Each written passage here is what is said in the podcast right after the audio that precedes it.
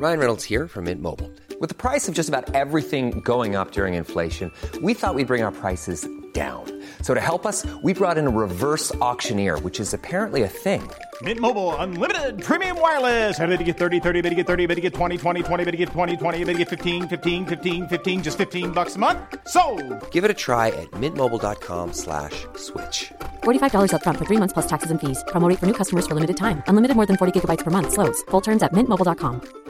Hey, it's Ryan Reynolds, and I'm here with Keith, co star of my upcoming film, If, only in theaters, May 17th. Do you want to tell people the big news? All right, I'll do it. Sign up now and you'll get unlimited for $15 a month in six months of Paramount Plus Essential Plan on us. Mintmobile.com slash switch. Upfront payment of $45 equivalent to $15 per month. Unlimited over 40 gigabytes per month. Face lower speeds. Videos at 480p. Active Mint customers by 531.24 get six months of Paramount Plus Essential Plan. Auto renews after six months. Offer ends May 31st, 2024. Separate Paramount Plus registration required. Terms and conditions apply if rated PG. Millions of people have lost weight with personalized plans from Noom, like Evan, who can't stand salads and still lost 50 pounds. salads generally for most people are the easy button, right? For me, that wasn't an option. I never really was a salad guy. That's just not who I am. But Noom worked for me. Get your personalized plan today at Noom.com. Real Noom user compensated to provide their story. In four weeks, the typical Noom user can expect to lose one to two pounds per week. Individual results may vary. Would you like the show and you want to help support us? Would you like us to stay ad free? Do you want extra episodes every month? Of course you do. Then head over to patreon.com slash nerdcaveretro. Become a Patreon supporter of this very show.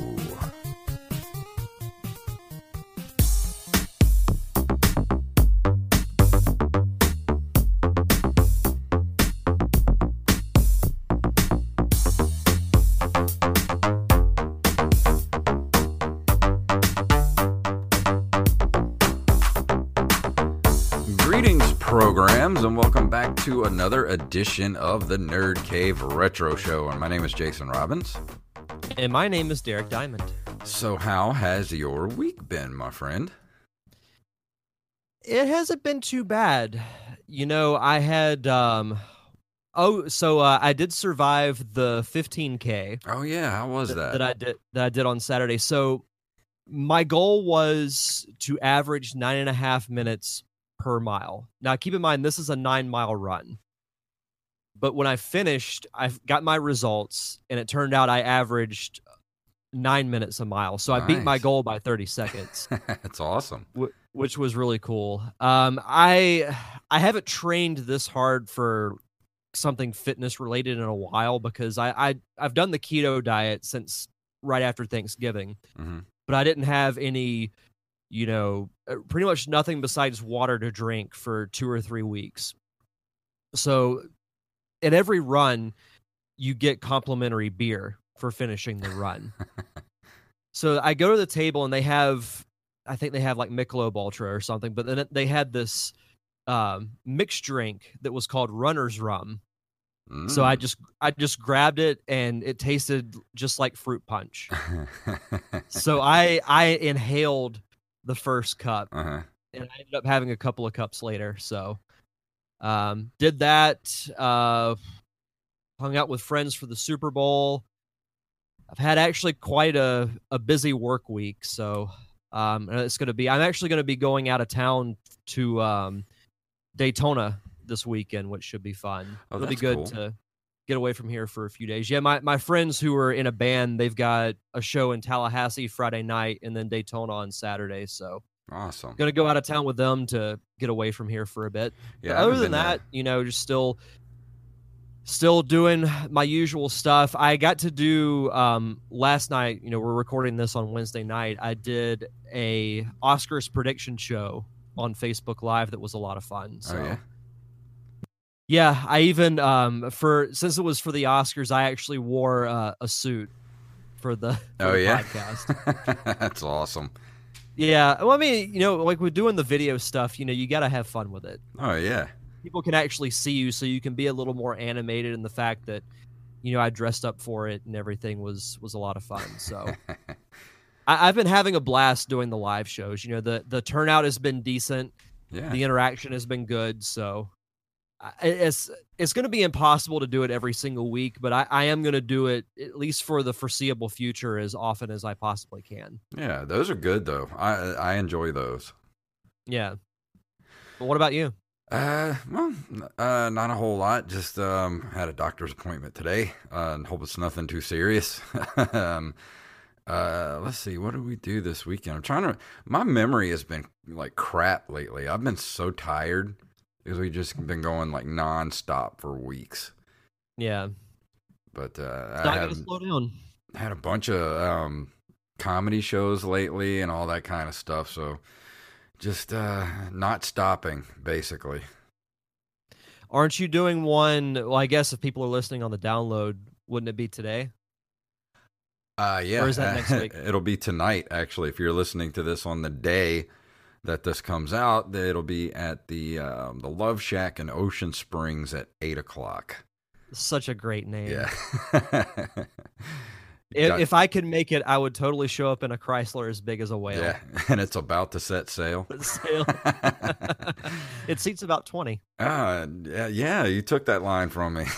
uh, I hate that song so much. That's like if you go to karaoke, you're guaranteed to hear that song at least two to three times at karaoke. It, it's one of those songs that's so obnoxious, I can't help but love it because I, I'm a troll by nature. So when I when I hear it, I- I have to sing it. Uh, no, please don't, Derek. I'll save it for Pensacon. All right. Well, on that note, let's go ahead and move into the news, shall we? Sure.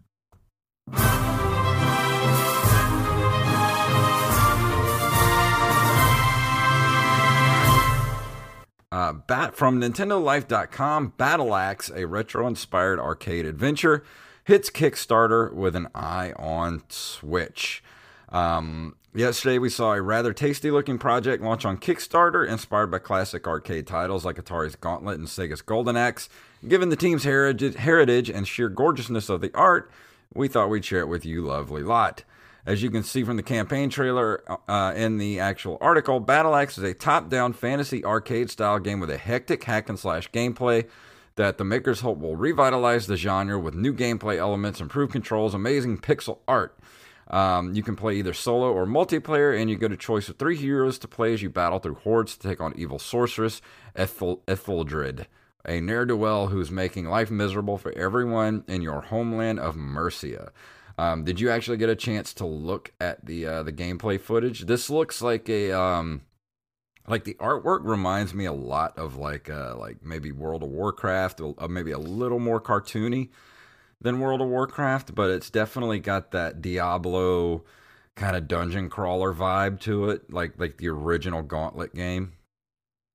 Yeah, I, I thought the same thing. You know, it, it reminds me a little bit of that Super Nintendo era of top-down RPGs. Like uh, a, it's like a an animated Secret of Mana. Yeah, it i- i- does. in my opinion. Yeah, it's got that real cartoony vibe to it, but it's all about you know wizards and warriors type of aesthetic.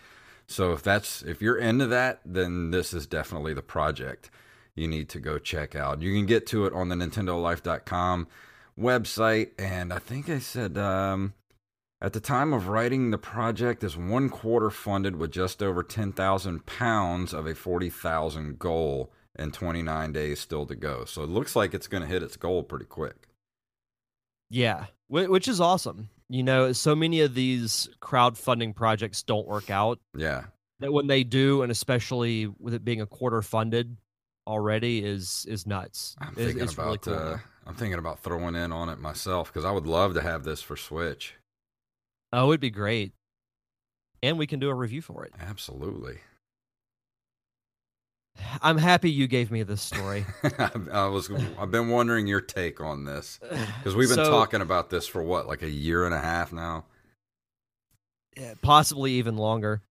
So this comes to us from the register.co.uk. Atari would love to ship its VCS console, but would you believe it? There's yet another delay, and this time it's the coronavirus's fault. if you splashed out, you may get one bef- before the heat death of the universe. Uh, this is already my favorite news site we've ever Yeah. used. Long suffering Atari lovers will have to wait even longer for their overpriced, underpowered retro console. The, inter- the intellectual property shell company that owns the Atari brand warned on Tuesday. This time it isn't because there is a, there is a new AMD chip or because the accessories aren't ready or its chief architect has quit claiming he hasn't been paid for six months. Hmm. No, this time it's the coronavirus. the Biz announced we are in close contact with our teams in China. When the factory reopens, they will gauge the impact that the coronavirus may or may not have on the next few weeks of production. Hmm. It's been two and a half years since Atari said it would relaunch its iconic VCS console, initially called the Atari Box, almost certainly in an effort to ride the hype over a new Blade Runner movie that featured Atari's logo. The company had no blueprints, no plans, and no hardware staff at the time. Yet the idea took off and it banked 3 million in pre-orders. Hmm. I- know the coronavirus is a big thing right now, but this this is like the Ferris Bueller. this is such a scam. consoles. This is such a scam. Yes, it, it really is, and we've called it from the very beginning that there was just something not quite right about this story from the first time we reported it.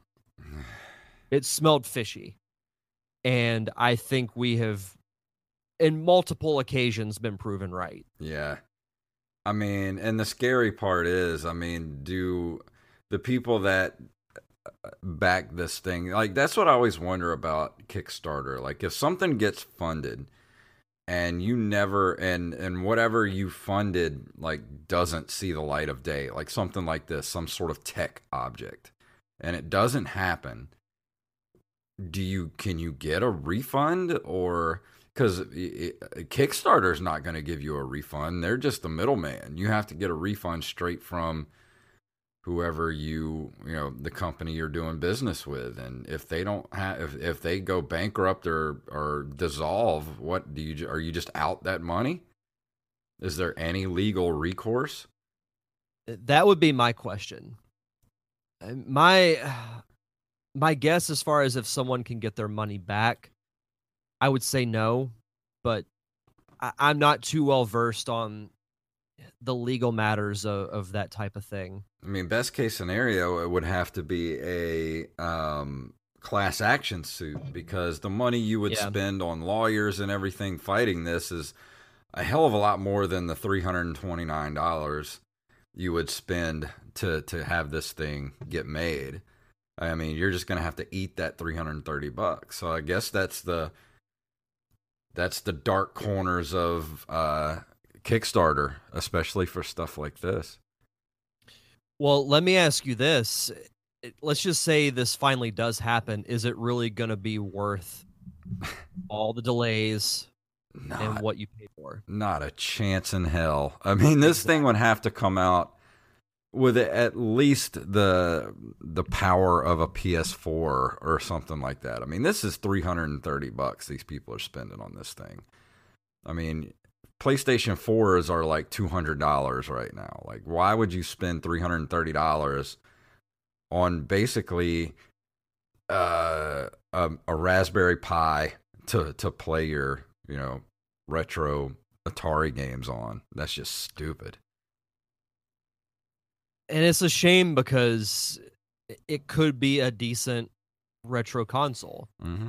Not not on the level of the Sega or the NES or SNES. yeah, but not not a chance in hell. Nobody is clamoring for Atari stuff. I think it would have its little niche, but I don't think it would be enough to really justify getting it made. Yeah, and, and the next next story we're about to go to is even more bonkers. Uh, it's another Atari story. We're going to segue right into this one. From the dailysabah.com, Atari to open chain of video game themed hotels in the US.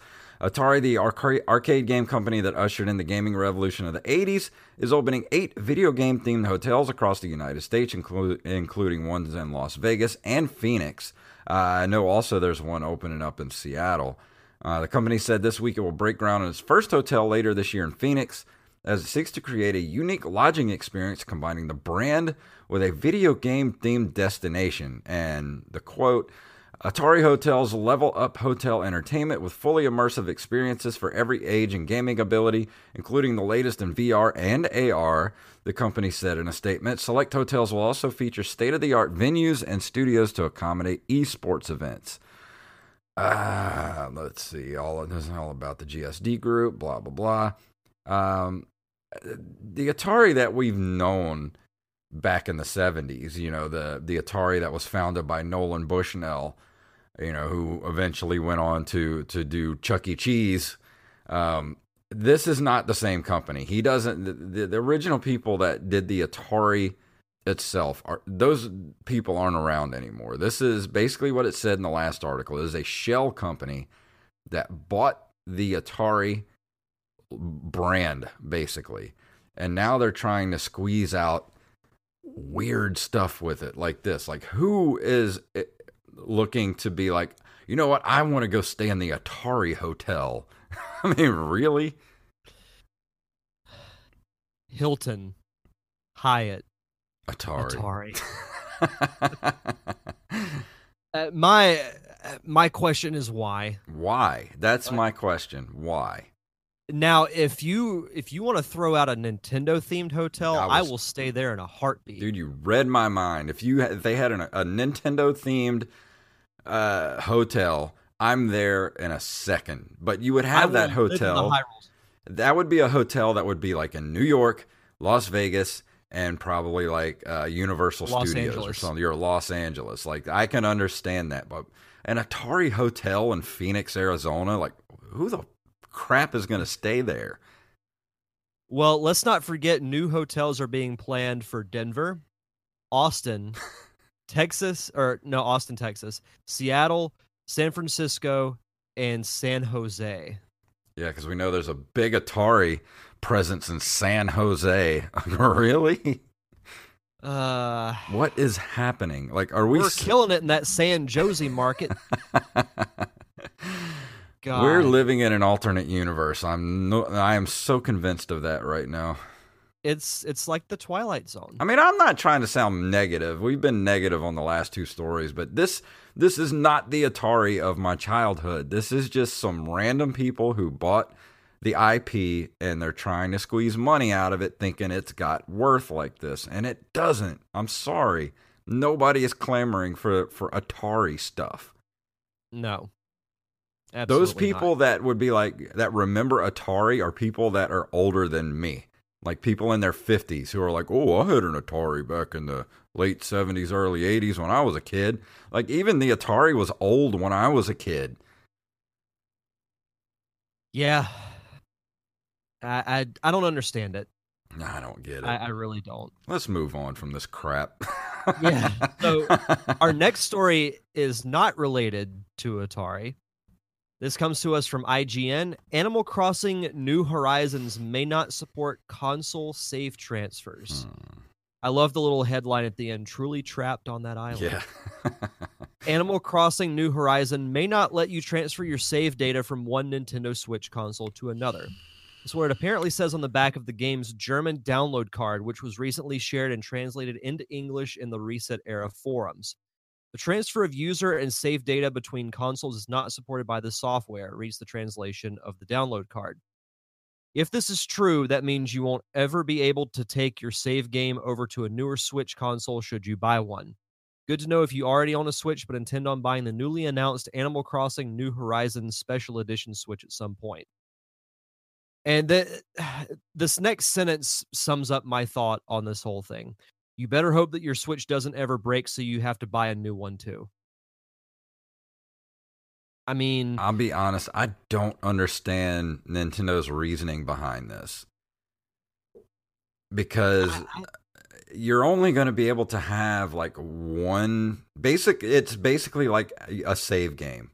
Like all right, like you have the island, but you're not allowed to have like another island or another save game on the same Switch. Like you have to get a brand new Switch in order to have like a different island because the way Animal Crossing from what I I never played it on the uh the GameCube, But like back in the either. GameCube days, that you could have different farms on different uh, save cards, and you could take those save cards over to say like your friend's house who had Animal Crossing, and you could put that save card in his GameCube, and you could take your characters into his game, and that's how that worked.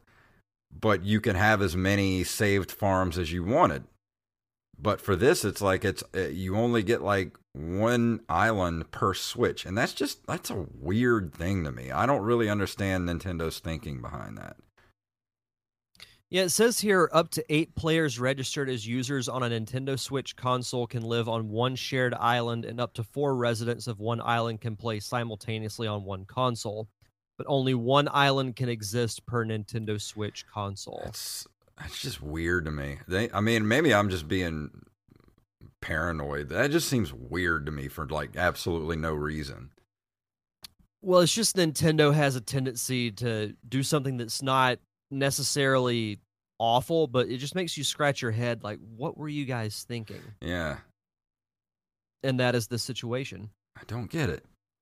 On a side note, I actually do think the the Animal Crossing Switch looks kind of cool. It does look cool. Uh, if I, you know, had some extra cash, I would actually get one, but I don't have the extra cash for that. Uh, that's I'm right there with you. Yeah, I like the uh, the the um, paisley color palette it's got on it. yeah, no, it, it looks it looks very artsy.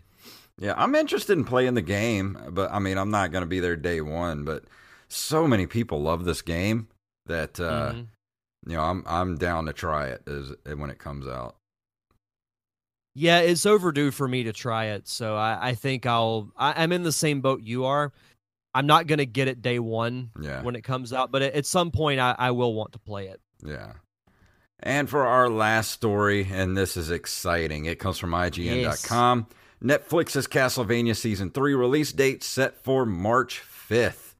Uh, the third season of Netflix's Castlevania animated series is coming soon. Today, Netflix tweeted a new poster and an official release date for the third season, which arrives on Thursday, March 5th. Um, they initially renewed Castlevania for a third season in October of 2018, days after season two debuted. Um, let's see. News comes a few months after Netflix Nordic tweeted and deleted a message indicating season three would be released in early 20. While that tweet appears to have been an error, it turns out it was technically correct. I, um, it says the plot of season three remains under wraps, but that doesn't really matter much to me. As long as I know that season three is coming, I'm more than happy to be surprised at what the uh, the story holds for us in season three. Yeah, I am stoked. I love this. this show so freaking much. Uh, I've watched it all the way through three times. That's dedication. Yeah, it's so good. Uh, I I, think I've- love, I love the art style. I love the story. It's just so good. And we want to give a shout out to the fact checker, to the fact checker, Tyler Watson, who sent us this, uh, Oh, this story a few days ago. I, I'm really excited. You know, Castlevania, I've beat this point to death, it seems like, but I, I wasn't into Castlevania when I was growing up, but the show made me a fan of it. oh yeah, And uh, well, honestly, what we should do that weekend is because I'm sure both of us will watch the full season. Like that following week, we should do just like a full season review. oh I'm down for that. Like we could dedicate the whole show to it. Absolutely. I we could do the entire series so far. Yeah, I'd be down for that. Oh, I love it so much. I'm so excited about that. I'm got I am shutting down for that weekend so I can just binge the whole thing. I wonder how many episodes are going to be in this season. I hope at least 8. 8 to 10 would be nice. I'm hoping for 10. Yeah, 10, 10, I, 10 I think's a nice, good number. 12 is pie in the sky, but 10 would be good. Yeah. 10's the, the sweet spot. if you will. Absolutely. But uh, let's go ahead and move into this month in video game history.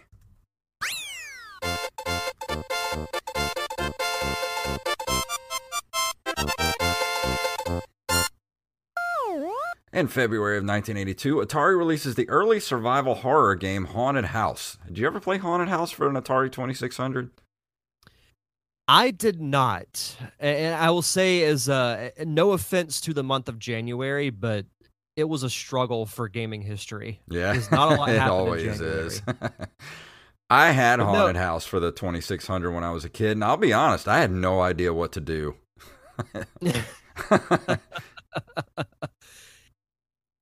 I want to say we've mentioned this game before, but I've I could probably count on one hand the number of Atari games that I've played, and this is not on it. yeah, I love the box art though.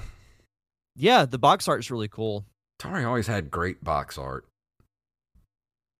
For some reason, it makes me think of Stranger Things. It does. All those, all that old box art, like just, man, it made the game look so good. And you're like, I want to play this so badly. And then you get home and it uh, would 90% of the time would just suck. like a little dot on the screen. You're like, what, what do I do? This doesn't look like the box. Well, that's how they sold you is with the artwork. Mm-hmm.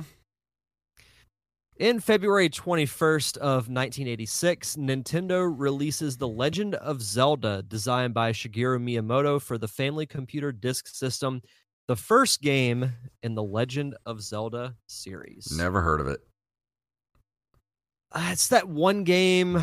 Um, I think the little yellow mouse is in it. Uh, The- the don't you play people? Bimmy and Jimmy, and you have to go after your girlfriend that was kidnapped? And uh, yeah, No, it was the other a- game. a Bobo.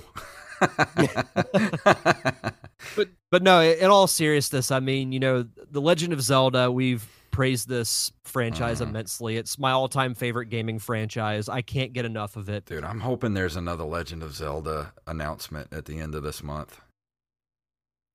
That would be great. Yeah, it would. That would be I, I have zero doubt there will be something at, at E3 when Nintendo releases their direct. oh yeah, I hope so.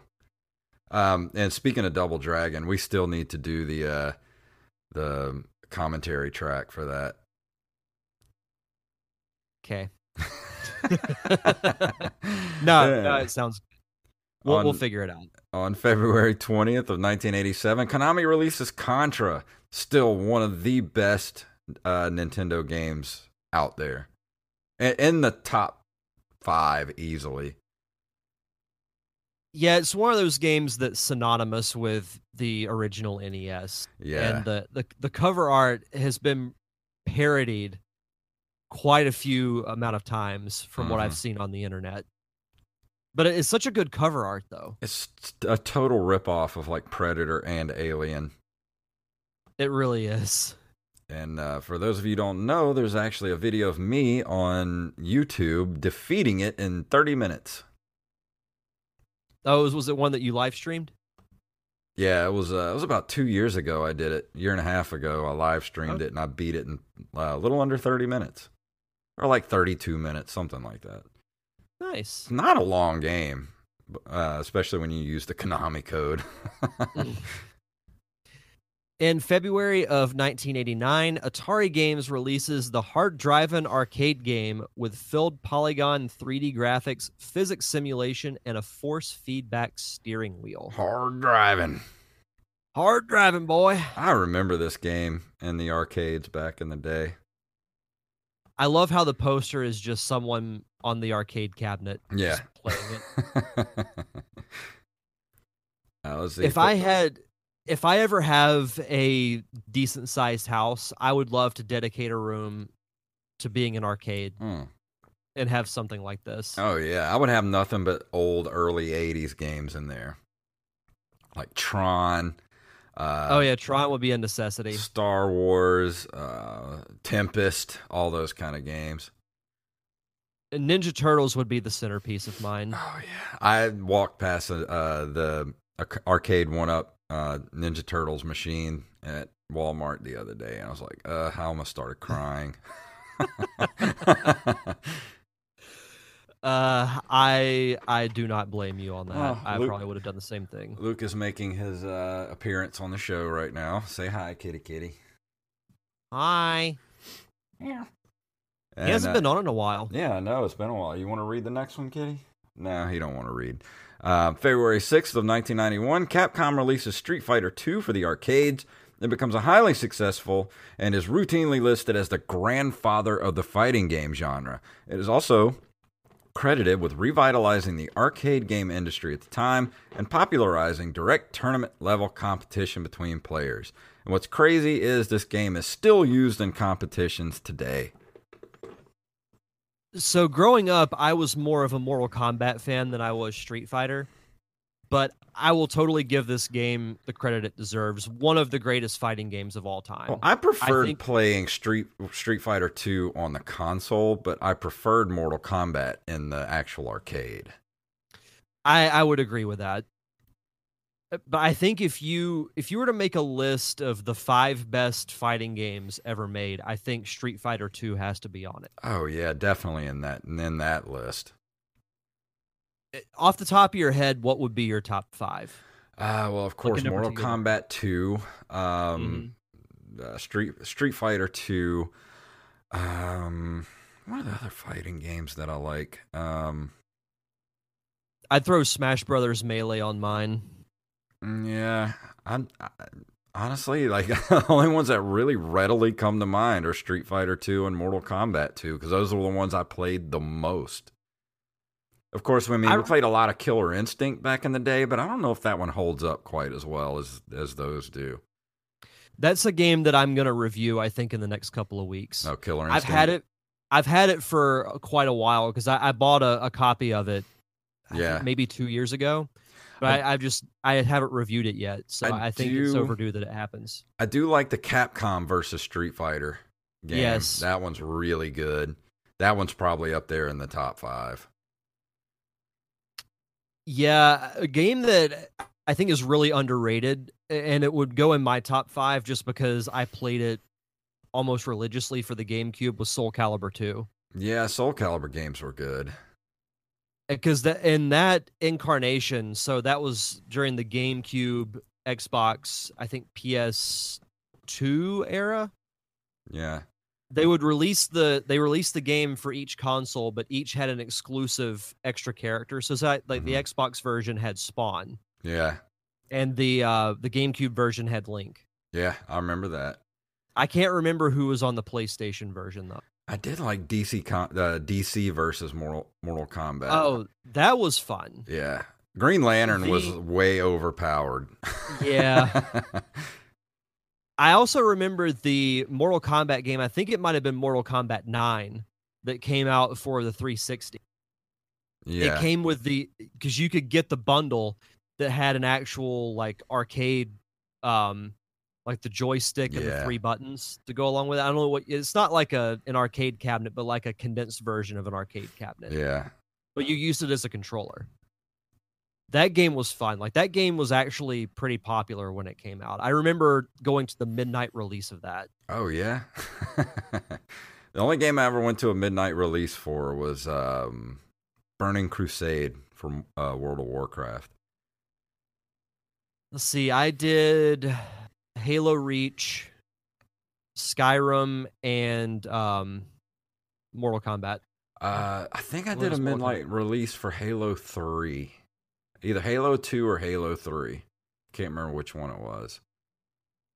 I'll need to find it, but I saw an interesting article on Twitter where it was a you have to choose it had like three different rows of game art from like different eras of gaming and you could only pick one to add to your collection. Yeah, And I remember on the same row was Halo 2 and KOTOR.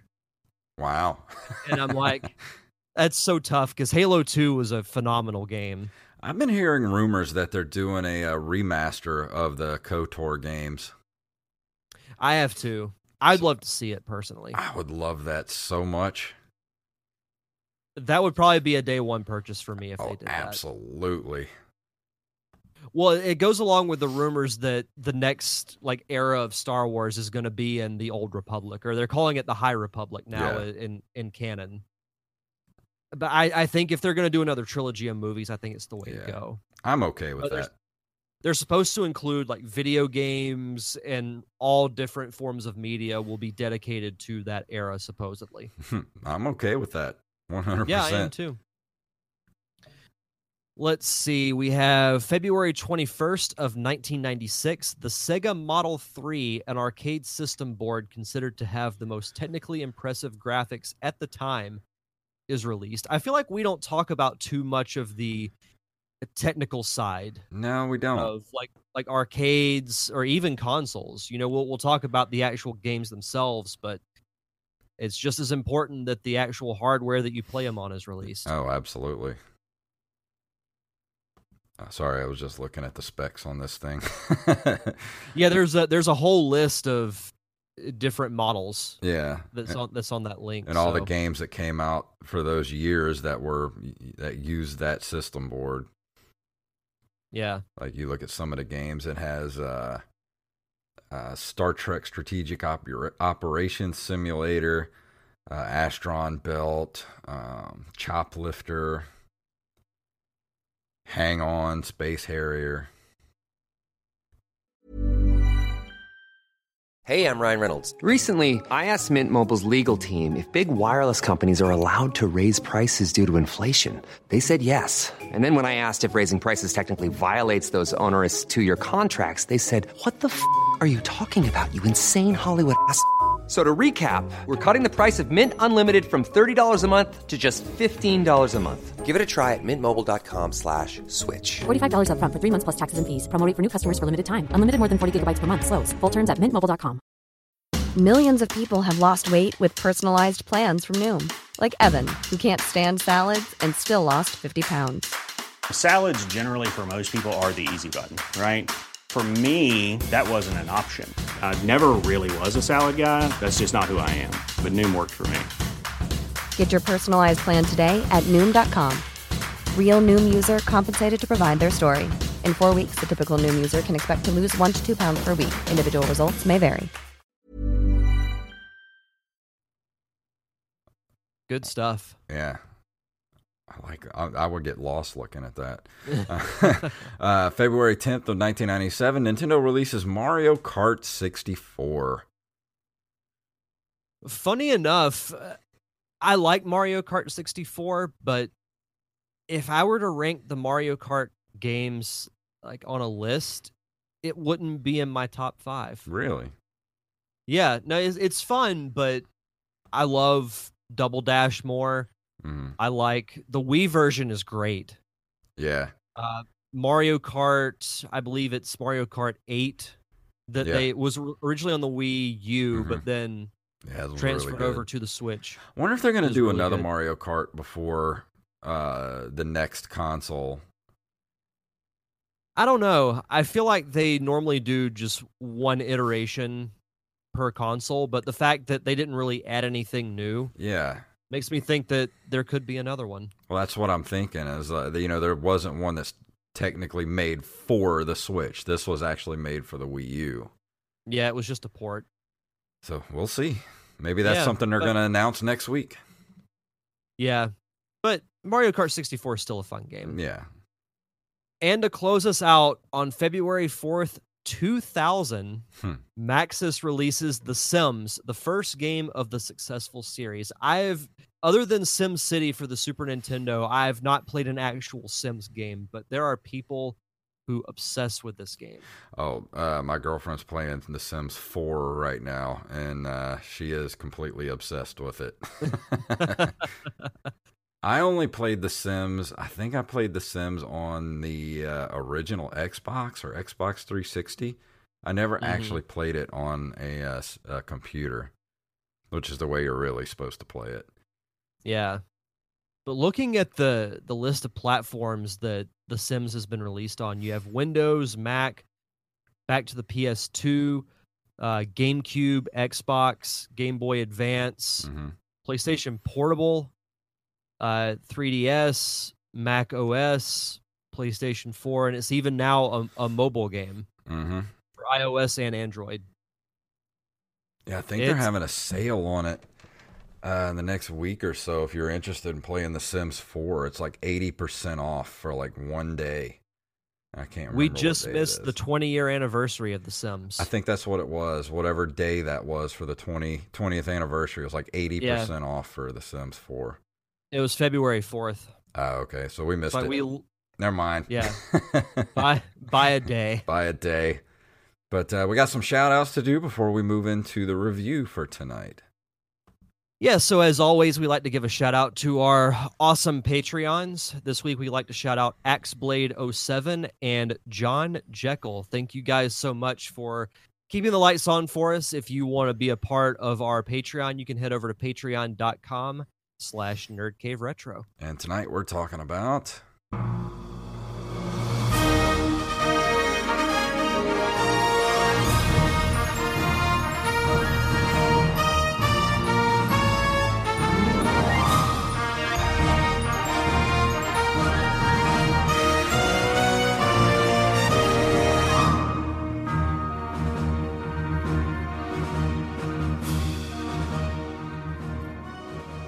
Rogue Squadron 2, Rogue Leader, also known as Star Wars Rogue Leader, Rogue Squadron 2, is an action game co developed by Factor 5 and LucasArts and is the second of three games in the Rogue Squadron series. It was published by LucasArts and released as a launch title for the GameCube in North America on November 18, 2001, and in Europe on May 3, 2002. Um, and I know you guys are like, didn't you just do Rogue Leader? No, I reviewed the one for the N64 a few weeks ago and still thought that that game held up pretty well. But then I played this one, and holy crap, is it a thousand times beyond the N64 version? Well, it's a great example of what a sequel should be. You know, Mhm. you, you take a great game that is Rogue Squadron and you build upon it, Yeah. but you don't completely deviate from what made it a great game. And that's what Rogue Leader is. I remember being stoked for this game, and especially when they announced that it was going to be a launch title. It was one like this and Luigi's Mansion both were like, okay, I've I've I've got to have them. Yeah. But yeah, it's been interesting. uh, You know, you pose the uh, doing a dual review for this, and uh, funny enough, I had actually bought it. I think a few days before you did. Yeah. You know, I know you sent me the picture, and I just happened to be at the video game trading post a few days before, just having some downtime, and they it was on sale for like ten bucks. Yeah, that's what I bought it for. And that's why I, when I, as soon as I saw it, I was like, oh, I'm taking this home with me. Yes. But no, the the cool thing about about this is you you really feel like and I still felt this way, you know, playing it, you know, almost 20 years later. Mhm. You feel like you're still in the movie, Yeah. especially in the first mission when you have to do the Death Star run. hmm Everything from the score, the voices, everything. It, it was just I was sucked in from the very beginning again. And like me and you had kind of touched on a, a little bit before we started the show tonight. I've forgotten this game is hard. Like that- Oh my god. I mean, you start off with the the trench run from A New Hope. Like that's mm-hmm. your very first mission, and that trench run is not easy by any stretch of the imagination. And one thing I noticed, like I've only gotten to like the fifth or sixth mission so far in this game, and there is a lot of having to use your targeting computer in this game. I forgot how much of that there was in this one. Mm-hmm. Yeah, same. I, I'm not as far as you as far as playing into the game, but I, I'm I'm pretty close to it. There was a lot that I forgot about this game. You know, I had remembered the general consensus of it. Like I knew you did the Battle of Hoth, the Death Star run, the Battle of Endor, but there are other cool missions too that kind of tie all that together that you know aren't in the movies. I, I personally, um, I I don't think I've quite made it there yet, but I remember as a kid really loving the Bespin mission. Yeah, I haven't gotten to Bespin yet. I am at the mission where you're above, I think you're above Endor and you have to take out a Star Destroyer. And, uh, or actually, it might be you're above Hoth. Like you just escape Hoth um, after the Hoth battle, and then you take out a Star Destroyer. And then the Star Destroyer land, like crash lands on a planet, and you have to defend a rebel transport trying to get get basically like just get to um I don't know exactly what they're trying to do with the downed Um, uh, Star Destroyer, like a lot of it is like I, I have to guess at what's going on. A lot of the times, a lot of the mission stuff like isn't all that clear because some of the cutscenes are kind of long. Yeah, they are. They really are. And I skip a lot of the cutscene. Like I go through the cutscene one time. Like the first time you go through the cutscene, you can't skip. But they're Mhm. long, man. They're like five, six, seven minute minutes long, and you're just like, I just want to play. Like, just let me play, damn it. I I I don't disagree with you. I remember even the when the game starts, you have to sit through the opening crawl, watch the X-wings leave Yavin to get to the Death Star, and it was like, yeah, it's cool, but I've seen it hundreds of Yeah. times. but no, Uh, no, it isn't above Hoth. I think it is near Endor when you're um, doing that mission. I'm not quite sure. I know that uh, there's a uh, mission right where you have to help some rebels escape a um, uh, a prison facility or something like that, and then Mhm. and you go into space. There's a star destroyer. That star destroyer was freaking hard, man. Mm-hmm.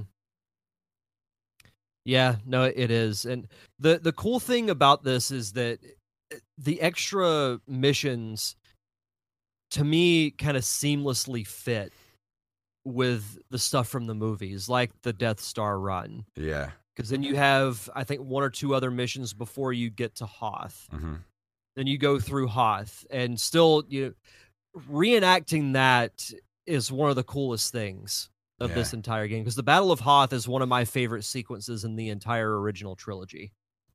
And it's one of the uh, really fun missions in the game. And uh, one of the things I noticed about this game was like, man, the the graphics really do hold up well in this game.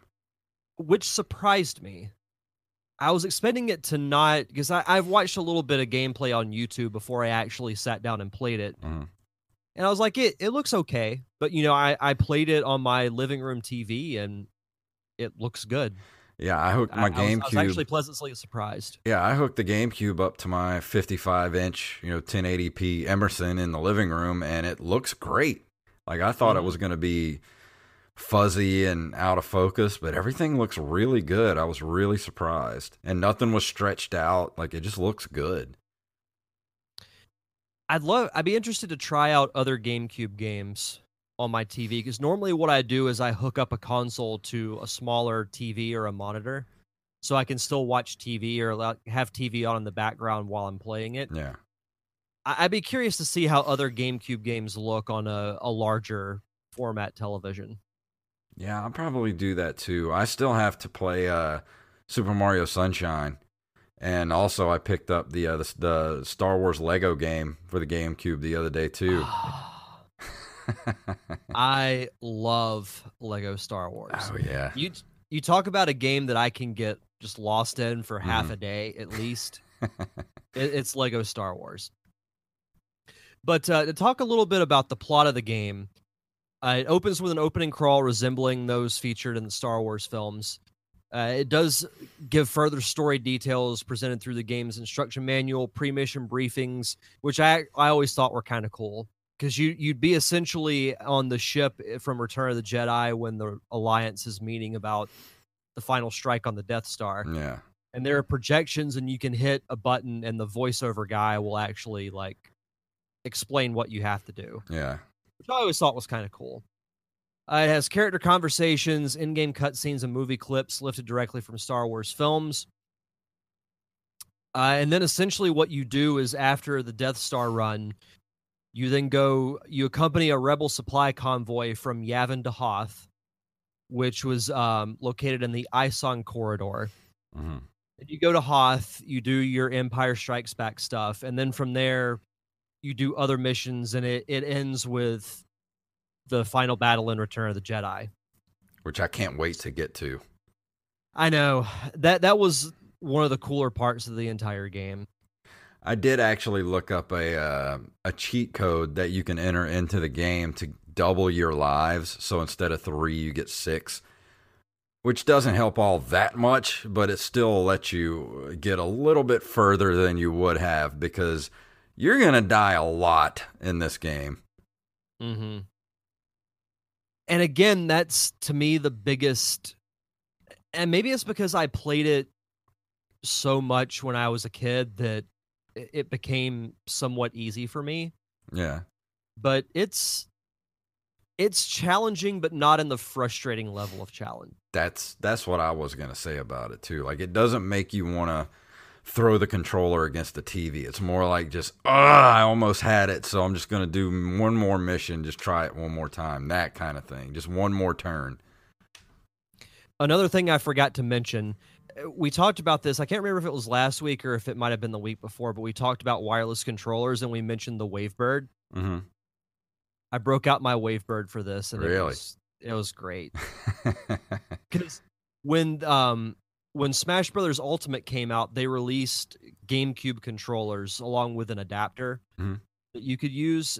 But I was like, you know what? I mean, the the cord of the GameCube controller is pretty lengthy. Like I can sit in my recliner yeah. and play, but it's like just too short for me to sit on my couch. So broke out the Wavebird. It still worked and made it a great experience. That's cool. Yeah. my controller's not quite long enough to let me like kick back on the couch, but I can sit forward and play comfortably. Yeah. So I mean, what what did you think of the of the extra missions that they added, and, and not just making it a straight up adaptation of the trilogy? I like that. That's the stuff I really want to see when it comes to like Rebel Squadron. I want to see the other missions they had to go on in between the big missions. Like that's what was interesting about the Rogue Squadron comics. And you know, like I I like those comics a lot. I still have a lot of those even though they're not considered canon anymore.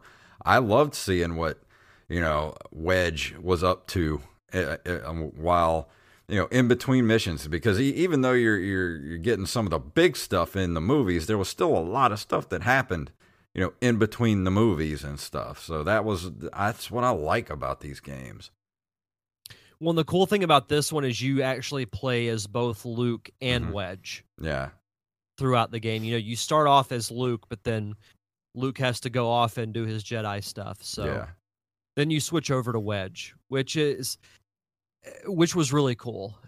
And I playing this game made me think, and I, I might have mentioned this a couple of weeks ago too. If they really want to keep making Star Wars series, a Rogue Squadron like eight episode series would be money. that would be awesome i'd i'm down there i'm there for that day one Yes, and uh, a little. Oh, go ahead. I was going to say one of the frustrating things about the game to me, and I understand why they did this. They did this in the first game too, where each mission, you know, each different mission has different vehicles that you can use, different ships, but you can't unlock them all until you play through the mission and get certain um, you know, medals throughout the mission. And I understand why they do that, but at the same time, there's just some ships that are easier to use than others. Like I don't like using the B-wing. I'd rather just just give me my X-wing and just let me play that. Or some mission, let me if you know some of the missions where like I'm in the B-wing but there's a ton of like you know tie interceptors coming after you and I'm just like, please just let me have my X Wing or an A Wing instead of this giant, bulky ship I gotta fly. I could never stand piloting that ship. I hate the B Wing. I hate flying the B I mean, it's not terrible, but I'd much rather have either an A Wing or an X Wing.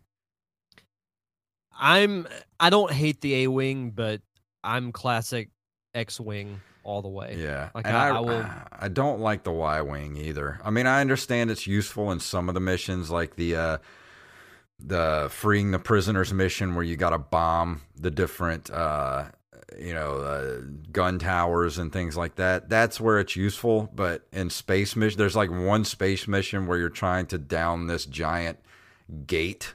Like electric electric gate in an asteroid field that the Empire has set up, and I'm just like, ugh, I hate flying this slow piece of crap.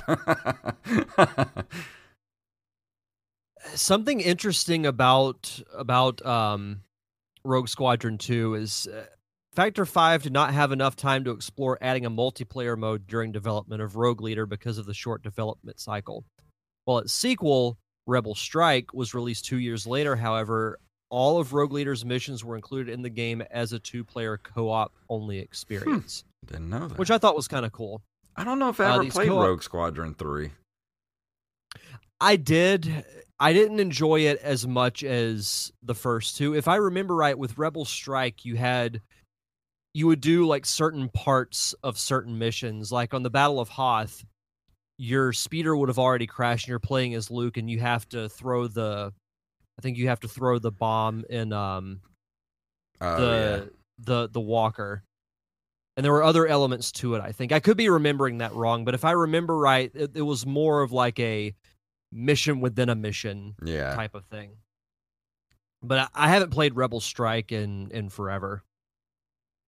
That'll be cool, something that I want to talk about at some point, though. the cool thing is Denis Lawson, who actually played Wedge in the movies, like recorded um, new lines for the game.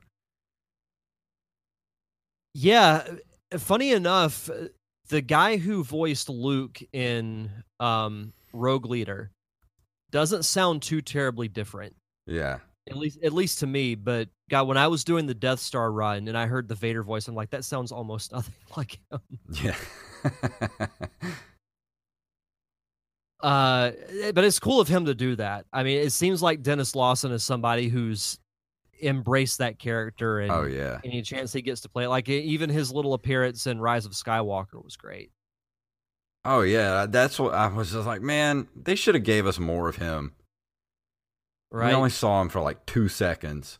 Like, oh, there's Wedge, and then he's gone. Like, damn it. Did you read about the possible alternate script that Colin Trevorrow wrote? Yeah, I still haven't read it yet. I'm interested. If I remember, there's a YouTube video that pretty much sums all of it up that I'll send to you. Okay. I think I I'd love to get that, your thoughts though. on it. I think I did watch that, the YouTube video, but I never ever actually read the script. I think it was. yeah, I um, haven't. I haven't Stu- read the script either. Yeah, I think it was a video by Stupendous Wave or something like that. One of the one of the Star Wars channels that I watch on YouTube. Yeah, But um, but uh, oh, go ahead. Oh, I was just gonna say, like, I was really impressed with the the way the game handled. It handles Mhm. so much better with uh, the dual analog, especially with that GameCube controller. Like, I wish you could go back and play the original Rogue Squadron with a, a, a GameCube controller. I'm telling you, that's probably the greatest controller ever made. I think so. It's just it, it perfectly fits in my hands. It's the right shape. hmm The buttons are placed perfectly. I love the C stick. hmm It, it's it's just great. But the game was actually, and, and not surprisingly, met with critical acclaim as Game Rankings gave it a, sto- a score of 90.04, while Metacritic gave it 90 out of 100. David Trammell of Nintendo World Report gave it 9 out of 10 and called it a visual and aural masterpiece. The game has all the bells and whistles you'd expect from a next generation game, including bump mapping and get this 480p support on the visual end and five channel surround sound via Dolby Pro Logic 2 on the aural end. Yeah, I'd love And Mark to hear this Stutzman game. of Playboy gave it a score of 90.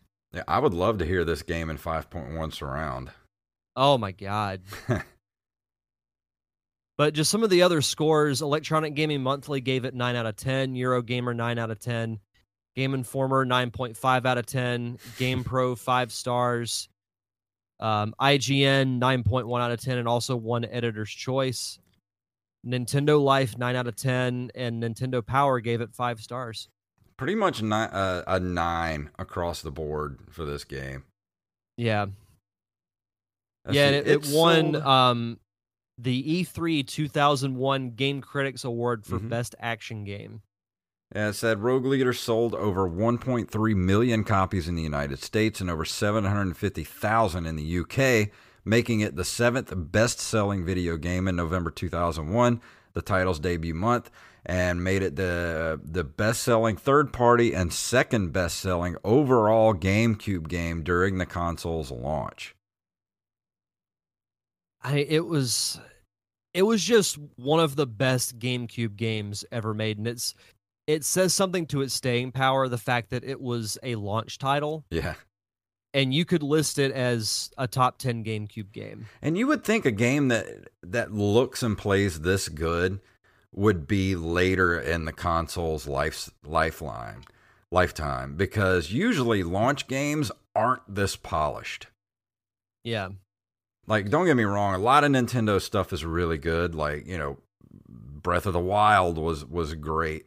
Man, but even like PlayStation, you know, 3 and 4 and Xbox, Xbox 360, usually the launch titles are kind of not great. I mean, like you look at those compared to games that are released like in the last year of a console's life, like they're night and day between what people can figure out what a console does.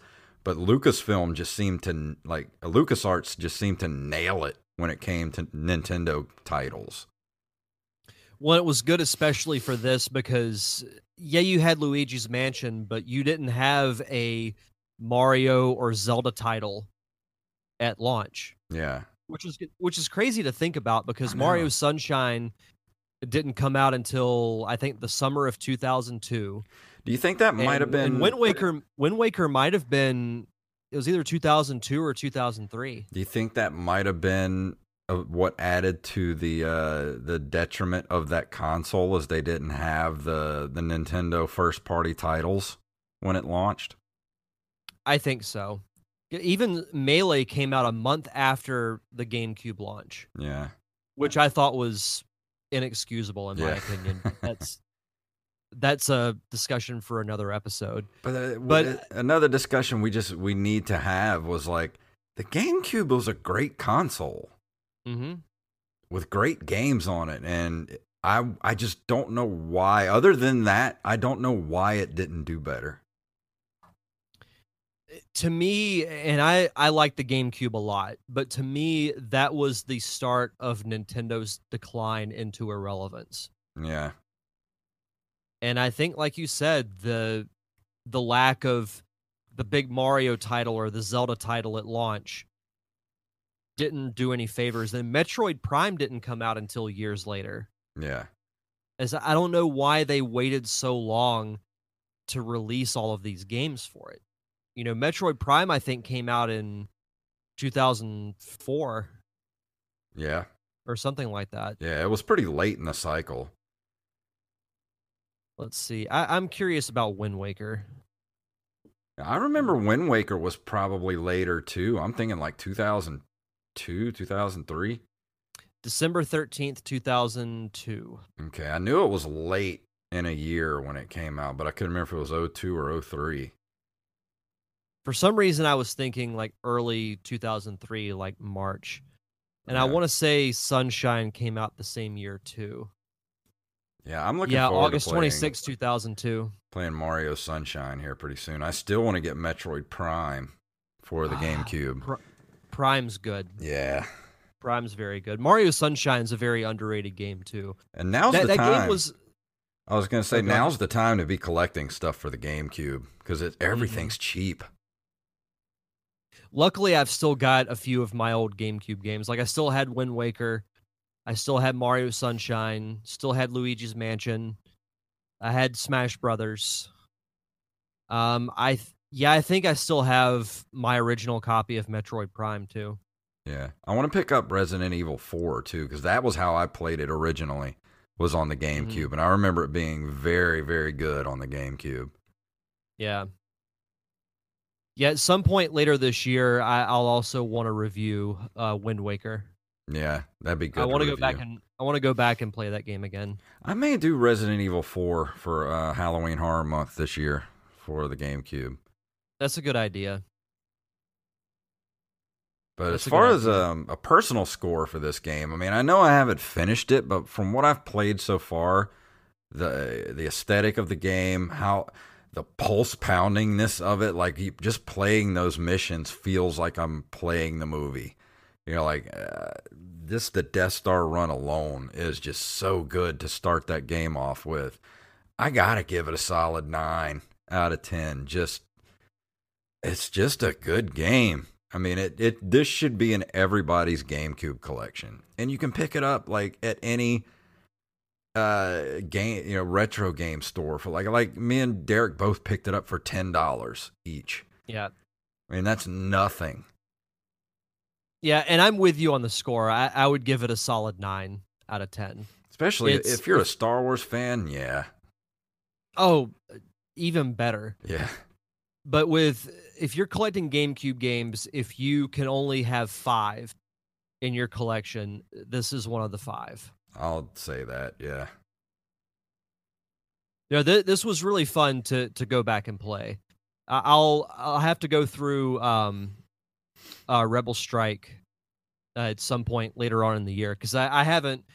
I remember playing Rogue Leader even you know years after it had come out.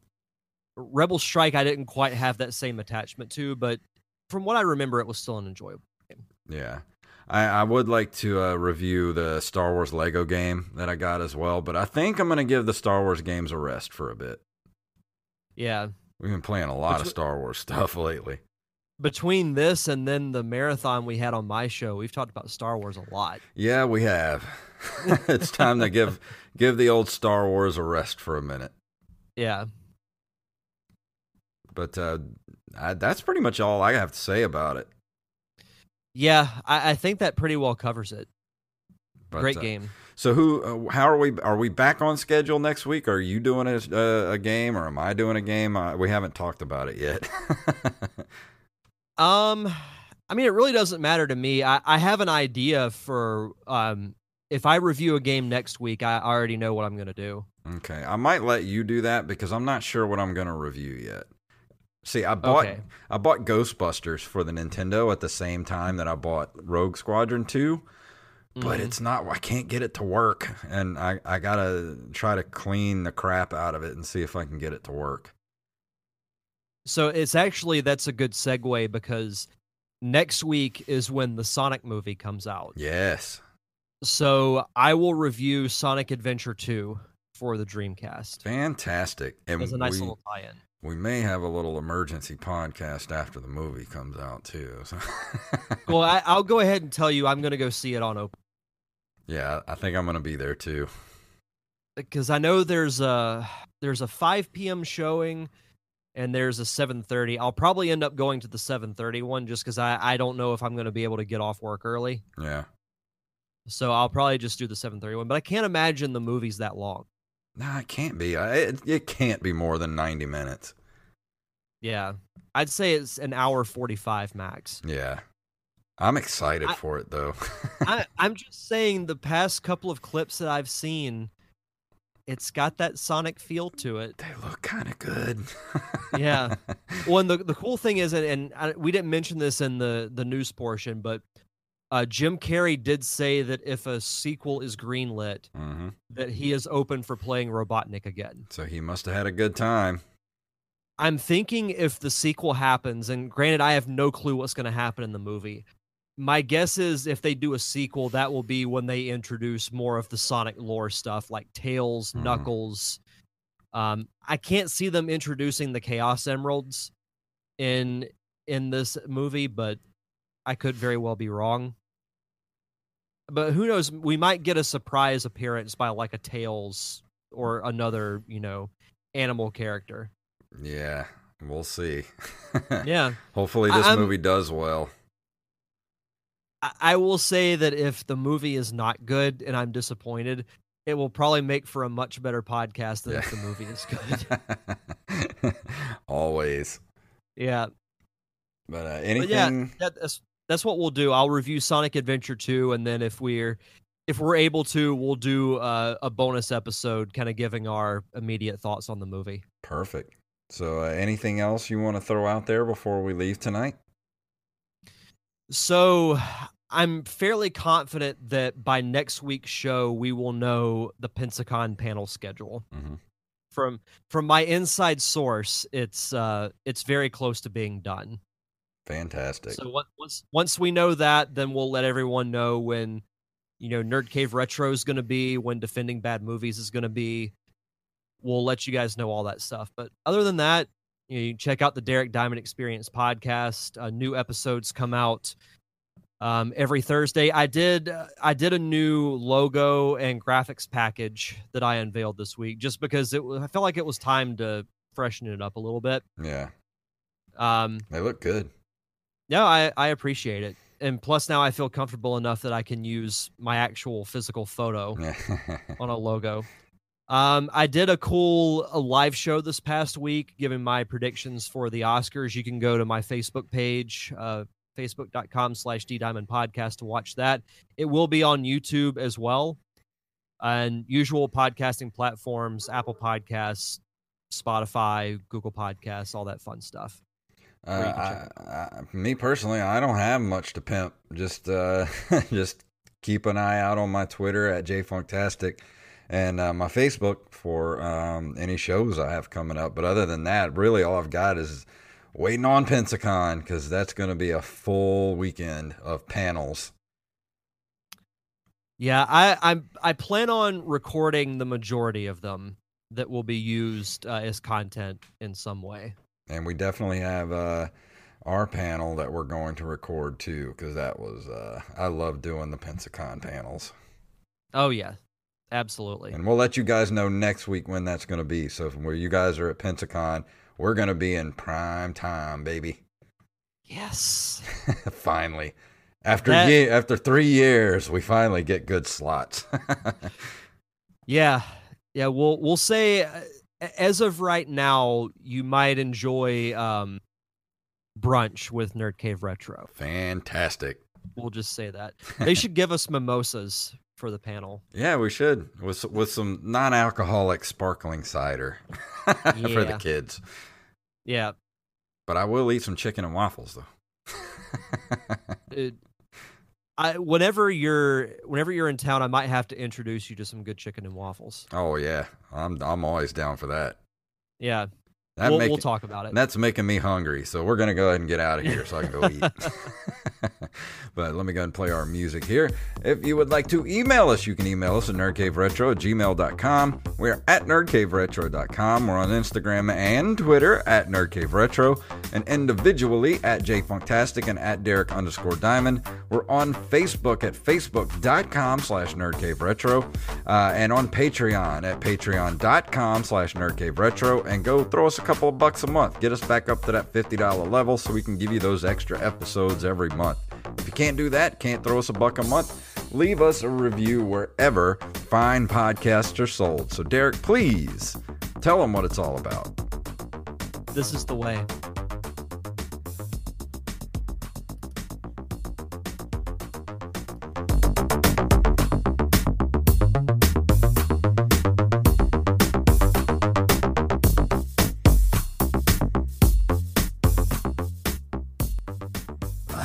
Spoken. Monkey!